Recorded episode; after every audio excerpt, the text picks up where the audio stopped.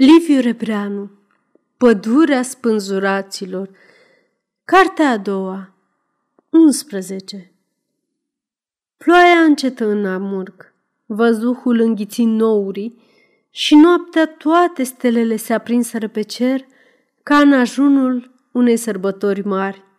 A doua zi, orășelul se trezi înveșmântat numai în flori albe și drandafirii care îmbălsămau întreg pământul. Apostol, ieșind în cerdac și văzând atâta bogăție de frumusețe, tresăltă ca în fața unei minuni. Nu mai avea stare și se mira cum a putut atâta vreme să mocnească pe jilțul din cerdac, în loc să alerge în lume, printre oameni sau în mijlocul firii, bucurându-se de fiece clipă a vieții. Acum era dornic să-și poarte în văzul tuturor fericirea – să vestească umil că a găsit taina cea mare, să-și împartă iubirea cu alții, căci toți oamenii au nevoie de iubire și sunt vrednici de ea. Apoi, azi nu-i mai era frică de nimica în lume, nici de singurătate și nici de mulțime. Doar pretutinde în sufletul lui găsea pe Dumnezeu viu, în toate minunile și toate mărunțișurile vieții.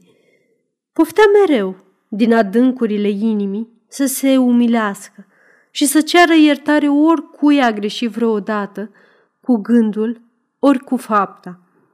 În fiecare minut descoperea prilejuri noi de bucurie și iubire, ca un copilaș în fața căruia lumea și viața de-abia încep aș dezvălui tainele. Stătea de vorbă mai ales cu țăranii, aflând în inima sa vorbe de mângâiere prin care să le câștige încrederea și să le dăruiască în schimb iubire. Peste vreo patru zile, doamna Bologa, indignată, îi aduse vestea că blestematul de pălăgieșul l-a făcut tâlhar și trădător și agitator în fața tuturor domnilor seara la cazină, ba s-a lăudat care să-l învețe minte și omenie de să-l pomenească cât va trăi. Apostol, fără să spună un cuvânt, își luă chipiul și porni grăbit spre piață, lăsând pe maică sa îngrozită că, acum de bună seamă, o să o moare pe afurisitul de buzat, regretând că i-a mai spus ce a auzit chiar de la biata Marta.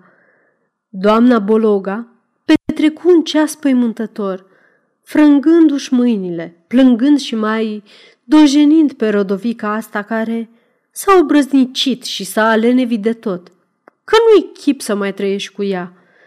Pe urmă, apostol sosi senin și mulțumit. Ce-ai făcut, dragul mamei?" îl întrebă doamna Bologa tremurând. I-am cerut iertare, mamă, răspunse apostol cu bucurie în glas și cu o flacără de fericire în ochi. Trei zile, înainte de împlinirea lunii, locotenentul apostol Bolog a primit ordin telegrafic să se prezinte imediat la serviciu. Se vede că se îngroașă lucrurile, de au început să suspende concediile, zise apostol liniștit și încrezător către maică sa, comunicându-i știrea. Ba mare minune dacă aici nu o fi mâna abuzatului, strigă doamna Bologa revoltată, mai ales gândindu-se că apostol s-a și umilit înaintea blestematului. De mult simțea apostol că mai are o datorie de împlinit, dar mereu i-a lipsit curajul. Acum aș dădea seama că a trecut de vremea șovăirii. După amiazi, bătu la poarta avocatului Domșa, găsi pe Marta acasă, îi sărută mâna, o privi în adâncul ochilor și o rugă să-l ierte cu atâta patimă că fata se zăpăci. Zâmbi rușinată, apoi izbucni în lacrimi murmurând că numai ea a fost vinovată. Doamna Bologa îl petrecu la gară, pe jos, în zori, căci trenul pleca foarte de dimineață. Petre, cu povara în spinare, gâfâia mai tare ca odinioară. Apostol era aproape vesel. Vorbea cu maică sa, plin de duioșie și îi zicea mereu Pretutindeni sunt oameni dornici de iubire, mamă, și pretutindeni te însoțește Dumnezeu. Acum știu, mamă, și acum mi-e croită cărarea vieții, dreaptă și luminoasă. Când șuiera sirena, doamna Bologa lângă scara vagonului îi șopti cu grijă. Ia seama, dragul mami, că mâine intrăm în săptămâna patimilor. Du-te și la biserică, du-te și nu uita pe Dumnezeu.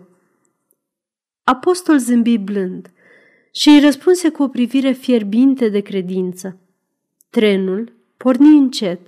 Doamna Bologa rămase pe peron, sorbind privirea lui încrezătoare ca o mângâiere cerească.